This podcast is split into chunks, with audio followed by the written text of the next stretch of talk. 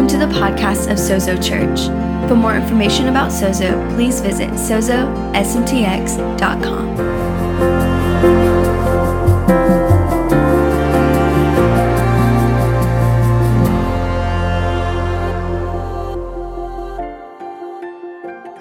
You know, I know it's not Father's Day. I do know that. That's next week.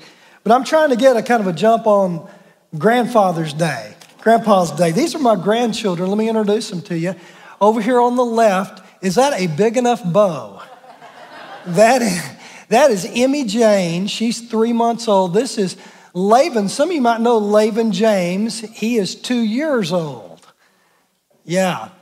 You know, you know, uh, on your left there, uh, Lisa and I, um, on Wednesday, no, excuse me, Saturday, we went, we got to babysit Emmy.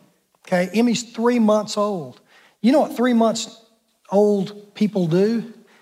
They, they sleep and they eat and they poop. And then they repeat. They do it again, right? And so, but here's the thing about Emmy she can eat, sleep, and poop, and I just love it all. I love her. She's like the best ever. She doesn't have to do anything. She didn't have to do a thing for me to just goo and God and put her picture on, on Sunday morning. For all of you to go, oh, that's Emmy. She's, she hadn't done anything. Isn't that how God is about us? He goes, you know, I just love you. I love you regardless. I just do. One thing she does do is observe, okay? I love to observe her observing. I mean, she's just kind of looking at everything. She's just taking it in, just soaking life in. It's just unbelievable every time I see her how much she's soaked in. Okay? Now, Laban over here, he's two years old. And somebody say, two years old. You, you know what two years old looks like. La- Laban's the one who, uh, when he's in here after the service, he makes a beeline up for the stage and he's looking for a microphone. Okay? It's a little like his daddy. And, uh, and his grandpa, he, he's looking for a microphone, he's looking for drums, he's looking, he's just curious about everything. Lisa and I babysat him on Wednesday, and, and so we had, we had the privilege of putting him to bed. And so uh, I have Laban in my lap, and we're reading Curious George. How many of you remember Curious George? Curious George goes far enough back that Ray, you remember Curious George, don't you? Okay. So I remember Curious George and the man in the, in the yellow hat. Well, Ray's a year older than me. I figure if he knew, you know, so, one year. Well, you know. You know, I, Billy wasn't here to pick on, so I just, I, you know, I've known Ray a couple of years. And so we're reading Curious George, and I'm thinking, this guy is that's just Laban. He's just curious about everything. I mean, he's just, everything is new. It's so wonderful. You know, he's just kind of comes alive when he sees anything. You know, if you get him near water, he'll, he'll jump in. You know, he, he's just fearless. He's just, but he's, there's, there's a, a hunger to discover, to learn. Well, Jesus talked about this a little bit here. Let's, let's take a look at Matthew 18. I, I want to show you a passage that's kind of going to be a springboard about what we're going to talk about today. And so Jesus is, says, he, he calls a little one to his side and, and, and said to them, who's the them Jesus is talking to? He's talking to his disciples, and he's actually answering a question that they've asked. Anybody have a, a guess what the question is? Yeah, it's what he all, what all when anytime Jesus would leave the room, it was what they always talked about. Yeah, either who's the favorite or who's the greatest in the kingdom of God. And so Jesus brings this little toddler, a little paidion, a little, li- literally a toddler, like a two-year-old, Laban size. He brings him into the, the area and he says to them, the disciples, learn this well unless you dramatically change your way of thinking and become teachable and learn about heaven's kingdom realm with wide eyed wonder of a child, you'll never be able to enter into it. Let that sink in. The wide eyed wonder of a little child, a little two year old what do two year olds do? They ask question after question after question after question. They just trust everything, right? They'll crawl up in your lap, they'll listen. They're, they're interesting, they're curious. And he says, listen, unless you become, we disciples become like a little child with wide eyed wonder, we won't even be able to enter into the kingdom of God. We won't be able to belong to the kingdom. We won't understand anything about the kingdom of God. It'll be a miserable trip of religion if we don't enter in with the humility of a child. He goes on to the next verse and says this He says, Whoever continually humbles himself to become like this gentle child is the greatest in heaven's realm. So he answers their question who's the greatest? He said, It's the one who has this attitude like a little child. And so I want us to think this morning. This morning, I want to talk to you about dangerous wonder. Dangerous wonder. Everybody say dangerous. dangerous. Wonder. How many of you say, I can use a good dose of wonder, childlike wonder? Okay? You know, I was out, I was out early this morning walking, just walking through my area where I live, and I'm just saying, God, you are wonderful. I'm just, I'm thinking, God, restore to me the wonder of a child. God, I, I need that. How many of you need that today? It's the entry point to everything in the kingdom of God. And so I want to say this. If you begin with wonder of childlike faith, you're going to find yourself in a dangerous position. Okay? Jesus said, Come into the kingdom with childlike faith. But how many of you know Jesus is dangerous? Uh, Alyssa's the only one who knows that. G- Jesus is dangerous. Now, when God became flesh and blood, and moved into the neighborhood to be with us, from the very beginning, it starts out with dangerous wonder. Are you with me? So there's a little girl, she's a teenager, she's a virgin. Her name is Mary. And Mary is in love with Joseph. Joseph's a young guy, Joseph's also a virgin. They live in a little town called Nazareth. They got a little quieter there, okay? This is, this is, no, no, no, no. Lived in Nazareth, okay? Everybody say Nazareth. They lived in Nazareth, and Joseph worked with his daddy for his daddy. His daddy was a carpenter. These guys came from good stock, and everybody in the town said, Oh, what a cute couple. They're like the cutest couple, aren't they? Look at them. They got it all going. Great families, and they're getting married. The wedding's coming up. Can't wait for the wedding. It's going to be awesome. They will be our carpenter in town, and she'll do whatever she's going to do. And it's going to be great, raising children one day in the future. And then the Bible says, and then an angel appeared. How many, whenever you see an angel come on the scene, what usually comes out of an angel's mouth? Don't be afraid. Fear not. Why does the angel usually say, Fear not? Because something fearful is about to happen, right?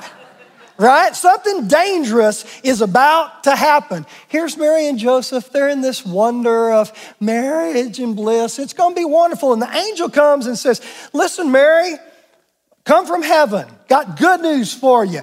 You have found favor with God. Highly favored, Mary.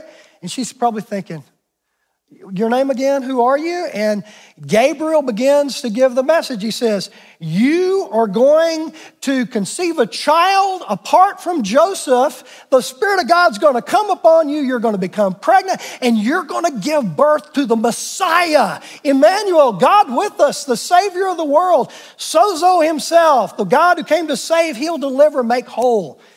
And she's going, Uh, Let's back up to that. You're going to have a baby apart from my fiance, Joe. Right? How many y'all would say, if I'm so highly favored, you know, you know, why am I going to get so she's she's stuck with a predicament, isn't she? She's going to have to go and tell her fiance, Joseph, that um, Joseph, you know that wonderful wedding we were planning? You remember how we looked so forward to the blessing of the community?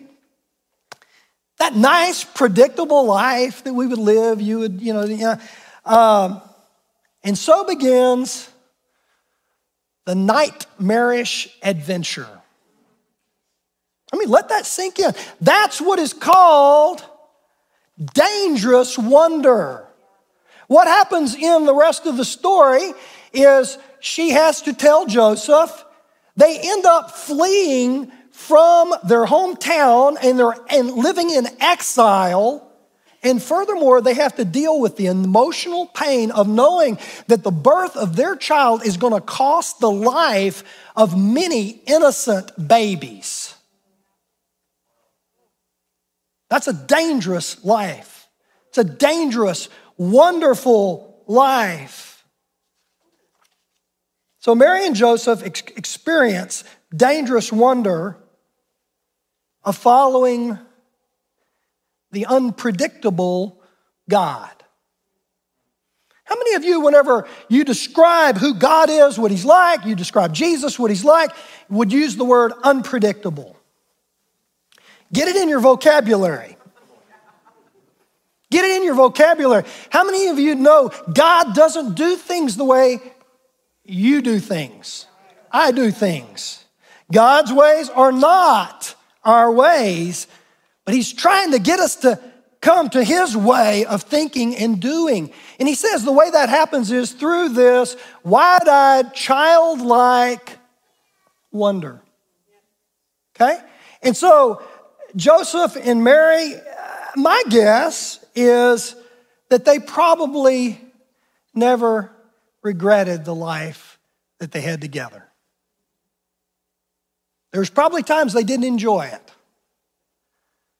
but they were conduits to change the world. We sit here today because of their, to use Joel's words, because of their obedience, because they danced with God. They took the dance with God in every step of the way. Now, I want you to think for just a minute if, if, if you want to be like Jesus, well, let me ask you, do you want to be like Jesus? Maybe that's a good starting place. How many say, I, I really I want to be like Jesus? Okay? If you know Jesus, you're already halfway there because Jesus living inside of you looks different than you might think because Jesus was a long way from dull and predictable. What would be the indictment of most Christians today? Well, they're pretty dull and predictable, right? They live a pretty safe life. They live a very, yeah, yeah.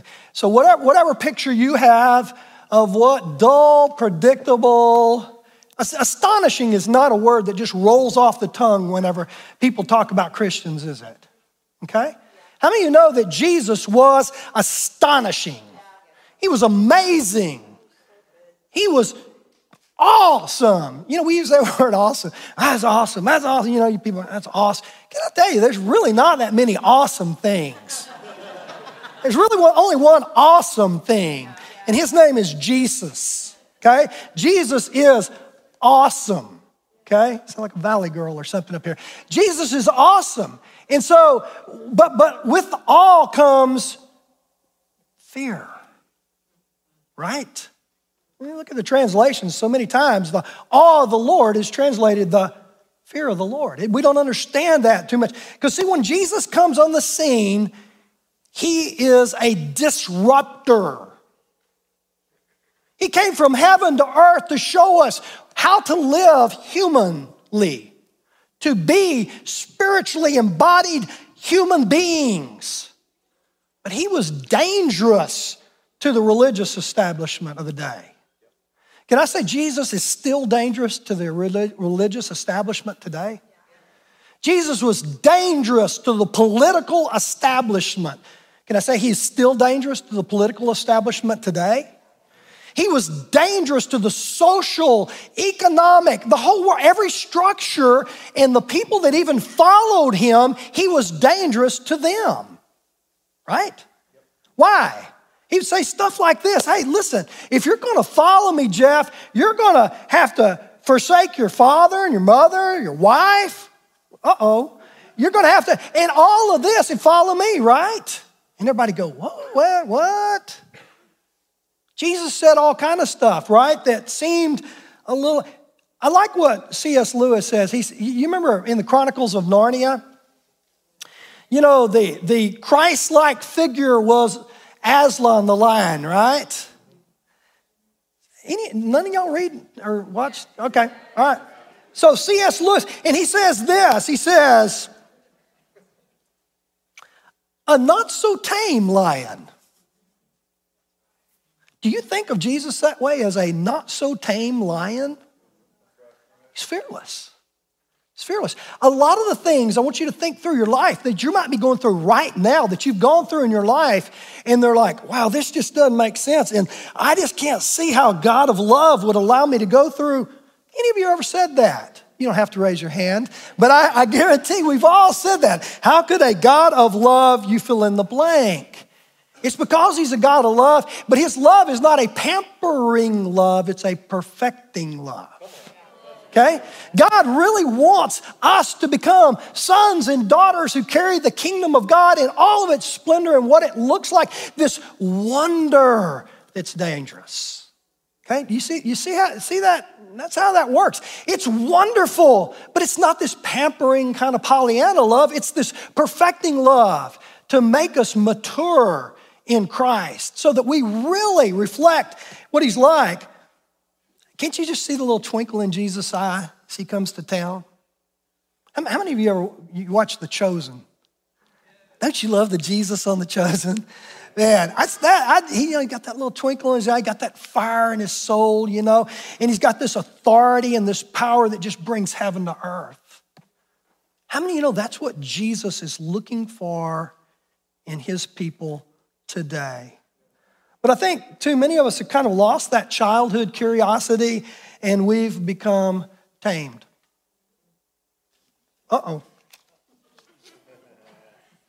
Domesticated grown ups.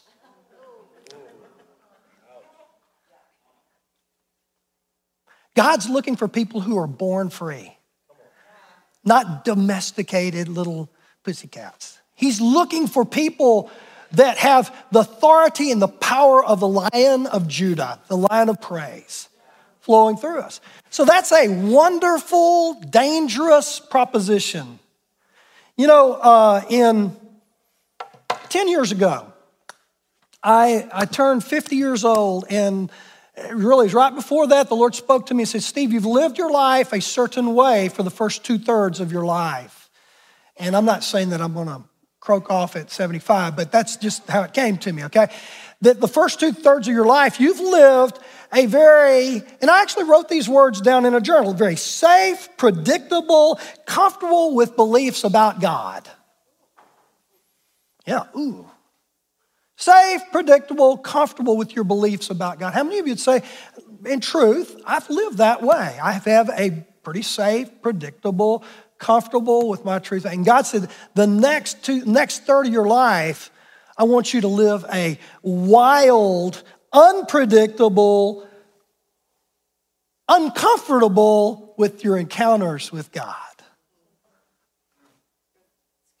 Okay? So, I, that's 10 years ago. 10 years now, God's saying, okay, it's time to uh, re up.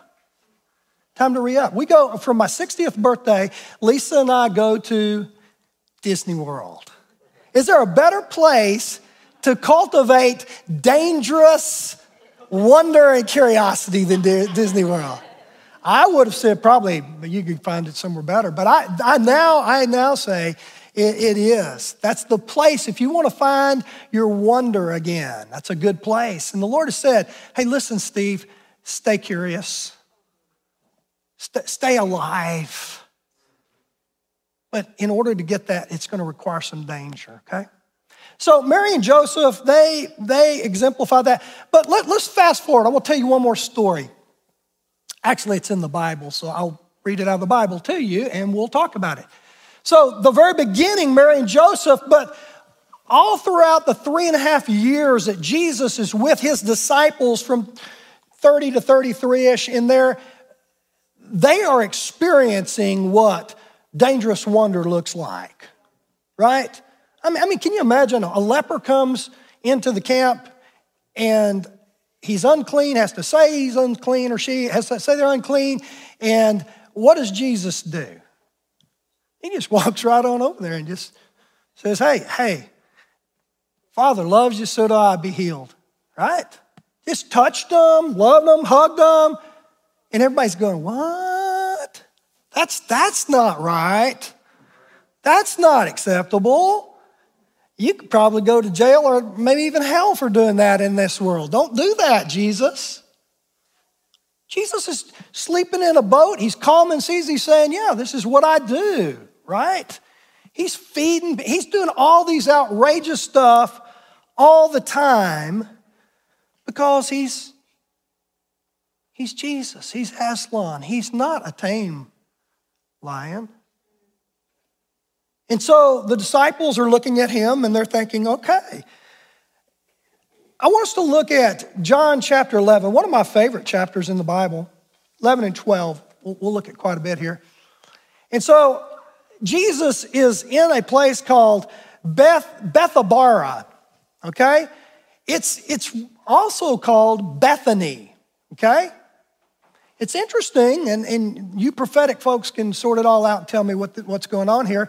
But so Jesus is with his disciples doing the crazy Jesus revolutionary, distract culture, uh, disrupt things with this kingdom of God message of change your whole way of thinking and trust radically like a child in me, and your life will be changed. He's doing that, and so he gets a message. A messenger comes to him and his guys and said, Listen, you know, your buddies about 20 miles from here in Bethany uh, you, you, know, uh, Mary, Martha, and their brother Lazarus. Mary and Martha have sent me here to tell you Lazarus is in bad shape. In fact, he, he could die any moment. They say they know you love him and that you uh, just say, tell, tell him to come quick, come quick. So, Jesus and his disciples began to have some conversation. Before that, though, Jesus gives this message. This is in Luke 11 4. We got it up there? He says this When Jesus heard this, this is the message he gives to the messenger to take back to Mary and Martha. He says, This sickness will not end in death for Lazarus.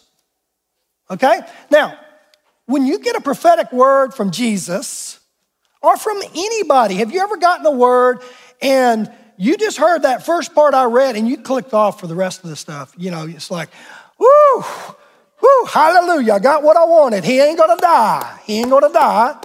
But the prophetic word goes on. Listen to what he says. He, Jesus says, but will bring glory and praise to God.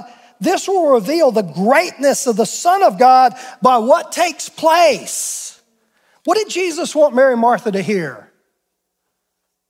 man, you're to see the greatness of the Son of God. You're to see the glory of God come to your, you're to see something you've never seen in your life. But all they heard was, he ain't to die. Okay? So the disciples who are like us, just everyday folks, they didn't usually get it the first round. And so they're talking among themselves and they say, Well, Jesus, don't you think we ought to go, you know, go to. He goes, No, let's, let's don't. Let's, let's take a couple more days here where we're at, and then uh, we'll revisit it. So the, the messenger goes, goes on. They're having this conversation, and in uh, he tells his disciples finally on the third day, it's going to take a whole day to get there, be four days by the time they get there. He says, All right, come, it's time to go to Bethany. Have, have you ever noticed how sometimes, this is a good example, how Jesus' um, conduct contradicts love according to our definition of love? What are we after? Oh, pat me on the back, pamper me. Jesus saying, listen, here's the deal. I'm looking to Father. I'm asking him, what are you doing, Dad? I want to join what you're doing here. I'm not looking at circumstances. I'm looking at people. I'm not taking a vote among the disciples. I'm not even going to be swayed by my good friends, Mary and Martha, because and I love Lazarus, but I'm going to do what the Father tells me to do. And so they have this conversation, and uh, the, somebody mentions this. Well, I don't know. Maybe we ought not even go back. they said, you know, the last time we were in Bethany and, and in that area, it's just a couple miles from Jerusalem, it didn't go well, Jesus. You, you remember they tried to stone you? And Jesus, Jesus answers this way. Look at this. This is in um, verses uh, 9 through 11. Listen to what he says. Jesus says, Are there not 12 hours of daylight in every day? Yes, Jesus. You can go through a day without fear of stumbling when you walk in the one who gives light to the world, but you're going to stumble when the light is not in you, for you're walking in the dark. And Jesus said, Lazarus, our friend, has just fallen asleep. It's time to go. Waken him. Again, when Jesus speaks to them, what do they hear? They heard the back end of the prophetic word there. It's like, oh, Jesus, he's fallen asleep. We're, we're going to go wake him up. Okay? But what is, what is the important thing that Jesus is saying here? He's saying, listen, when you are in the Father, the one, the one who's created the light, when you're walking in the light, you're going to be fine. It's whenever you move away from Father's agenda into your own strength that you're bumbling and stumbling in darkness. Can you, I get an amen? And he's saying, listen, we need to do things God's way. The wonder of it all and the danger of it all. See, Jesus' perspective is so radically different than his disciples, than Mary and Martha's, and you're going to see some other characters come into the picture here. So, verse 12 says, When they heard this, the disciples replied, Lord, if, if he's just fallen asleep, he, he'll get better. They presumed he was talking about natural sleep. Can I tell you, when you're reading the scripture, whenever we're speaking of spiritual things, when God speaks to us, it's always in metaphor. It's always in simile. It's always in a way, it's language that we can understand. When you're describing God, how do you describe God? He's a rock, He's a fortress. Is God really a rock or a fortress? No, but that's how we describe him because it's his strength, it's his power, it's his protection, it's who he is. And so Jesus is using language that, well, you know, he's, he's fallen asleep, but he's going to be awakened. And they're, going, they're taking him literally. And he's saying, the next verse, let's take a look at that. The next verse he says, in verse 14, Jesus made it plain to them. He says, Lazarus is dead. Lazarus is dead. And for your sake, I'm glad I wasn't there because now you have another opportunity to see who I am so that you can learn to trust me. Come, let's go see him. What was the message that he originally gave them? He says, This is going to happen to bring glory and praise to God and reveal the greatness of the Son of God. He says, I'm glad this has happened, not because of my, my friend, but because I want you to get the bigger picture of what I'm trying to give to you. Can I tell you, a lot of times we're going through stuff in our life, and God's after something totally different than we are. Hello?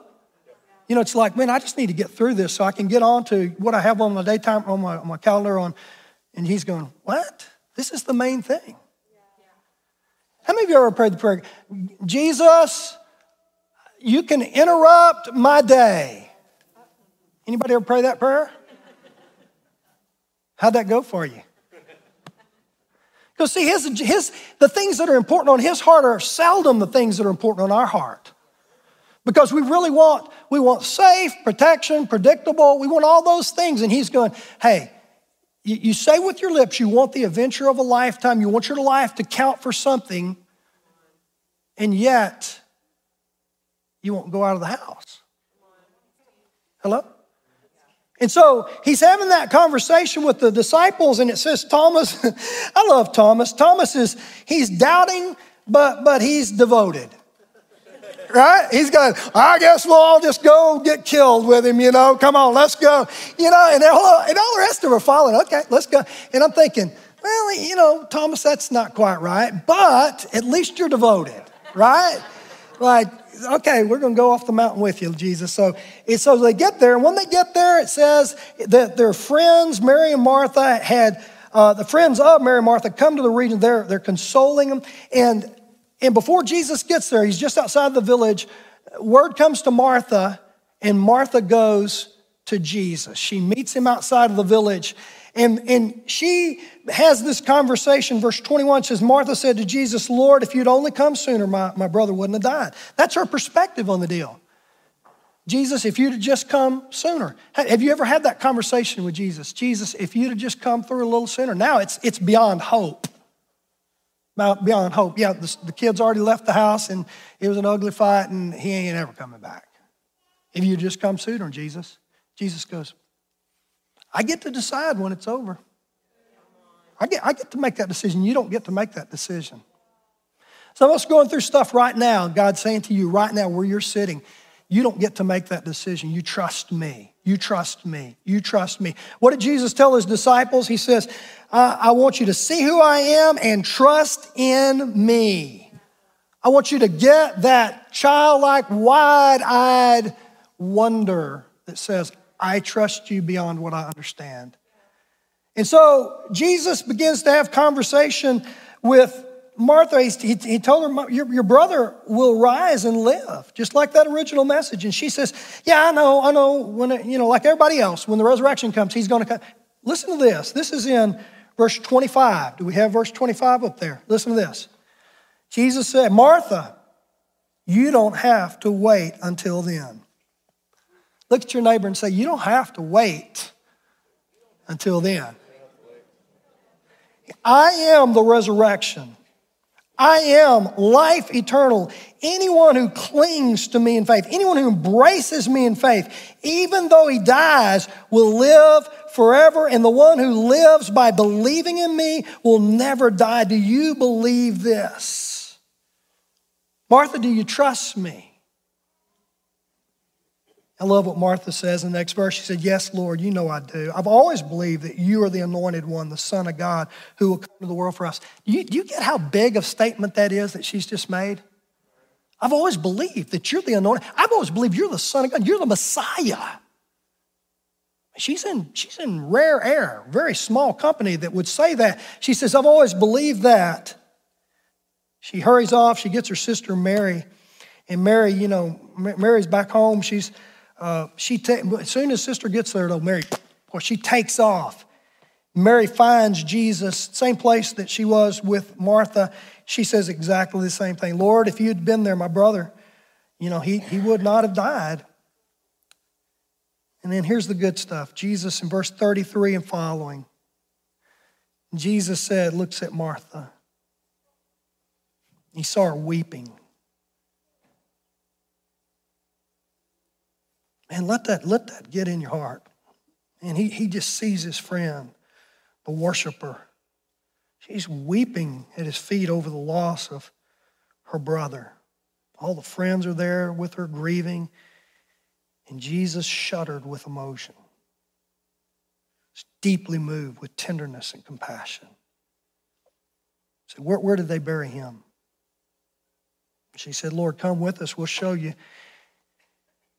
And tears streamed down Jesus' face. I memorized that verse when I was a little kid in Sunday school. We had to come up with one, and, and, and the King James said Jesus wept. It was the shortest one in the Bible, so I memorized that. Jesus wept. You know what that's saying? That's saying Jesus is our high priest. He, can go th- he, he empathizes with every single thing that we're going through. There's never been anything that any of us have gone through that He's not experienced, that He's not gone through with you, that He's not going through with you. He's weeping with you. He's showing compassion. That word compassion means together we struggle. He's struggling with you. He's walking side by side with you. He's weeping with his good friend, Mary, the worshiper. Says in verse 40, it says, Seeing Jesus weep, caused many of the mourners to say, Look how much he loved Lazarus. Yet others said, Isn't this the one who opens blind eyes? Why didn't he do something to keep Lazarus from dying? Which group do you identify with? Are you with the mourners who say, wow, look how much Jesus loves us, me, whatever loved one that you've lost? Wow. Are you one of those, well, he, he, what if he could have? You know, what, you know, why didn't he do something? Are you in that category? That speaks a lot about how you see Jesus. Do you see him as goodness? We sang about goodness today, the goodness of God. Do we really see him as good in every situation? Sometimes we get in circumstances that are way above our pay grade and we try to evaluate in real time what's going on and we have not a clue. Can I get an amen? The best thing we can do is say, God, I trust you. Wide eyed, childlike wonder and faith. Jesus says, with intense emotions, came to the tomb, the cave where the stone was placed. And, and uh, he said, roll, roll the stone. That's what he tells them. Martha says, Oh, Lord, it's been four days since he died. By now, the body's already decomposing. King James, by now he stinketh.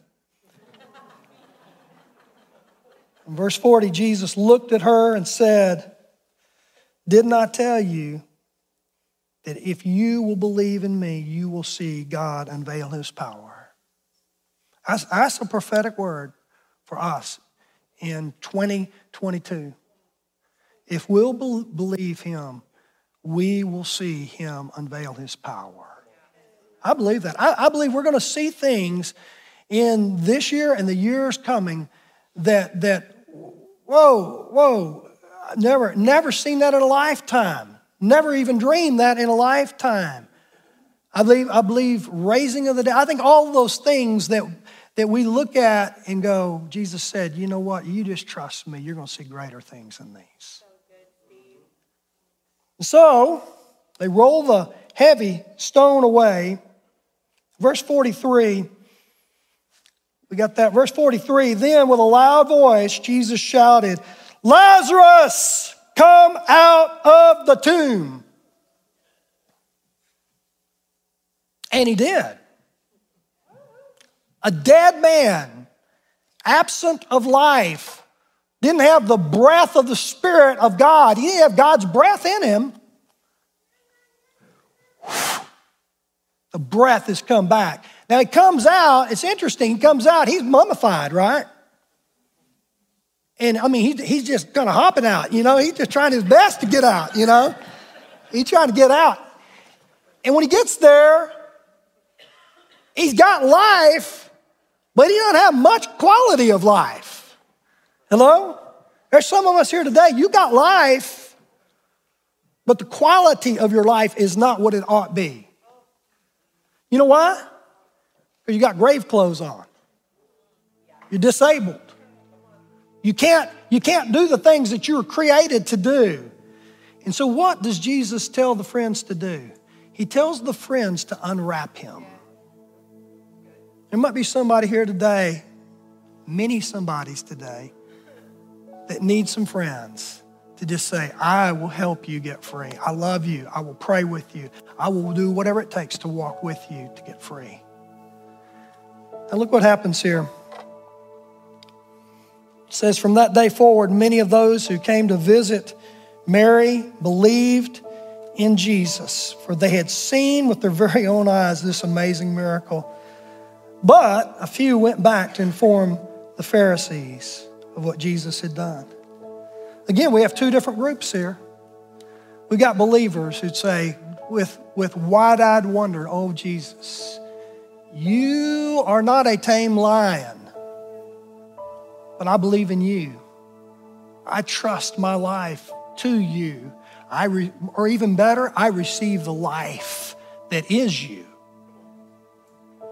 But there's another group, you can call them what you want the blasphemers, the informants, the religious informants. They go back and they are the preservers of the religious institution that does not act so, so inappropriately. You know, like saving lives and raising the dead and stuff like that. Chapter 12, you thought you were through, didn't you? Chapter 12 finishes the story well, though. It's now six days before Passover. Jesus, in a week's time, will go to the cross. He will die for the forgiveness of all mankind. He will spill his blood and pour out his spirit so that we might be new creations. But where does he choose to spend that last week of his life? Right there in Bethany. And at the table, it says, is Mary, Martha, and Lazarus. Jesus has got his disciples. Mary does the Mary thing. She pulls out a flask of oil that is worth tens of thousands of dollars. She pours it on Jesus and she wipes his feet with her hair. Judas, I, I, like what it says in the Passion. It says, Judas the locksmith. Do you know that's what Iscariot means? Linguistically, to lock or locksmith. Apparently, he held the key to the, the lock box for the funds of Jesus' ministry. We're told he was the, he was the treasurer, the lockbox, the locksmith. And Jesus says, Oh, no, no, no, this is a bad, oh, bad, bad thing. We could have saved all that money with that. What, If we'd have sold that alabaster jar, we could have gotten all this money to give to the poor. And it, and it says, Judas did not have the poor in mind when he said this. Now, here's the part I want you to catch.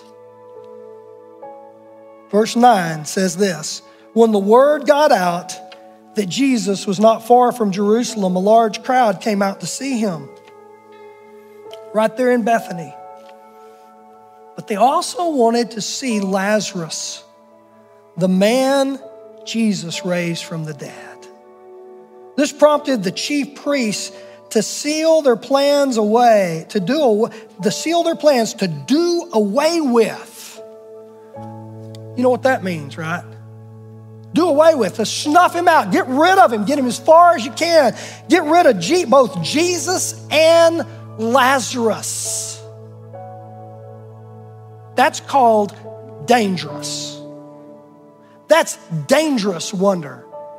And it says, For the miracle testimony was incontrovertible and persuaded many of the Jews living in Jerusalem to believe in Jesus.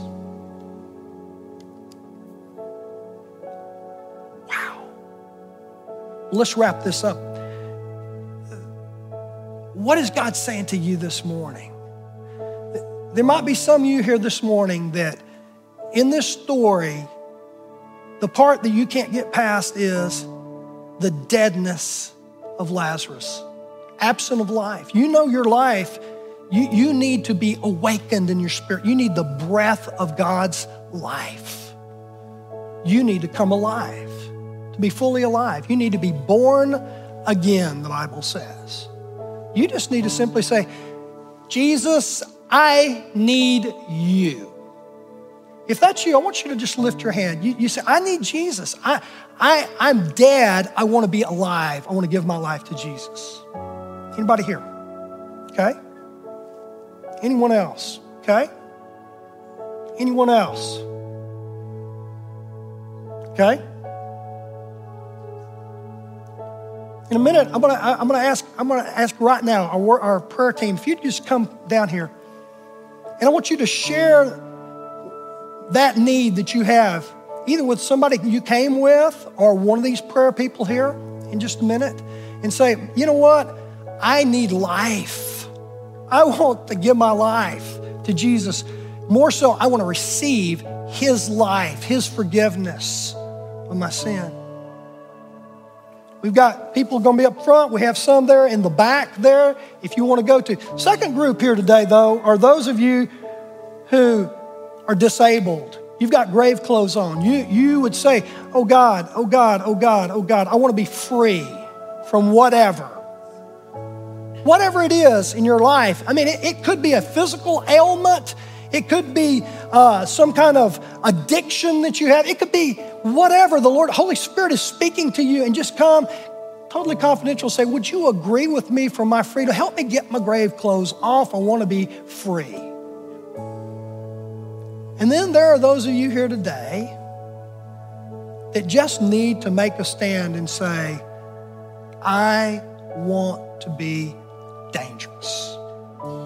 I, I, want to live with the kind of abandon that says, you know, Lazarus had already been killed, right? What were they going to do? Kill him again? You think he was scared of dying again? You know? So, so if you're here today and say, you know what, I want to, I want to, I want to go all in today. I want you just to stand to your feet if, if that's you and you'd say, I want to say, I'm saying to you, Lord, I want to be dangerous. I want you just to stand to your feet. Okay? And I want to pray, I just want to pray over you guys, and then I'm going to invite the rest of you. You can, you can, maybe you're in one of those categories and you say, Yeah, I want to be dangerous, but first of all, I need to come alive or I need to get free some grave clothes. So I just want to pray over us corporately, and then we're just going to give this time to the Lord, okay? Yeah. I want you just to put your hand on the person next to you, okay? Yeah. Just make this a family affair here. Lord, we just say we can't get free except one another. We help one another, Lord. We thank you, Lord Jesus, that you died that we might be fully alive. God, give courage to those who just need to say, I want it all right now. Lord, we just are declaring to you, Lord, I want to be dangerous to the kingdom of darkness for the kingdom of God. God, I want to go all in. I want to tell you, Lord, I, I am not going to play it safe, predictably, comfortably in my beliefs. Lord, I, I want to live that life of dangerous tension with wonder in my eyes. And so I say, Holy Spirit, empower me to be dangerous for the kingdom of God. Let's just worship the Lord and respond.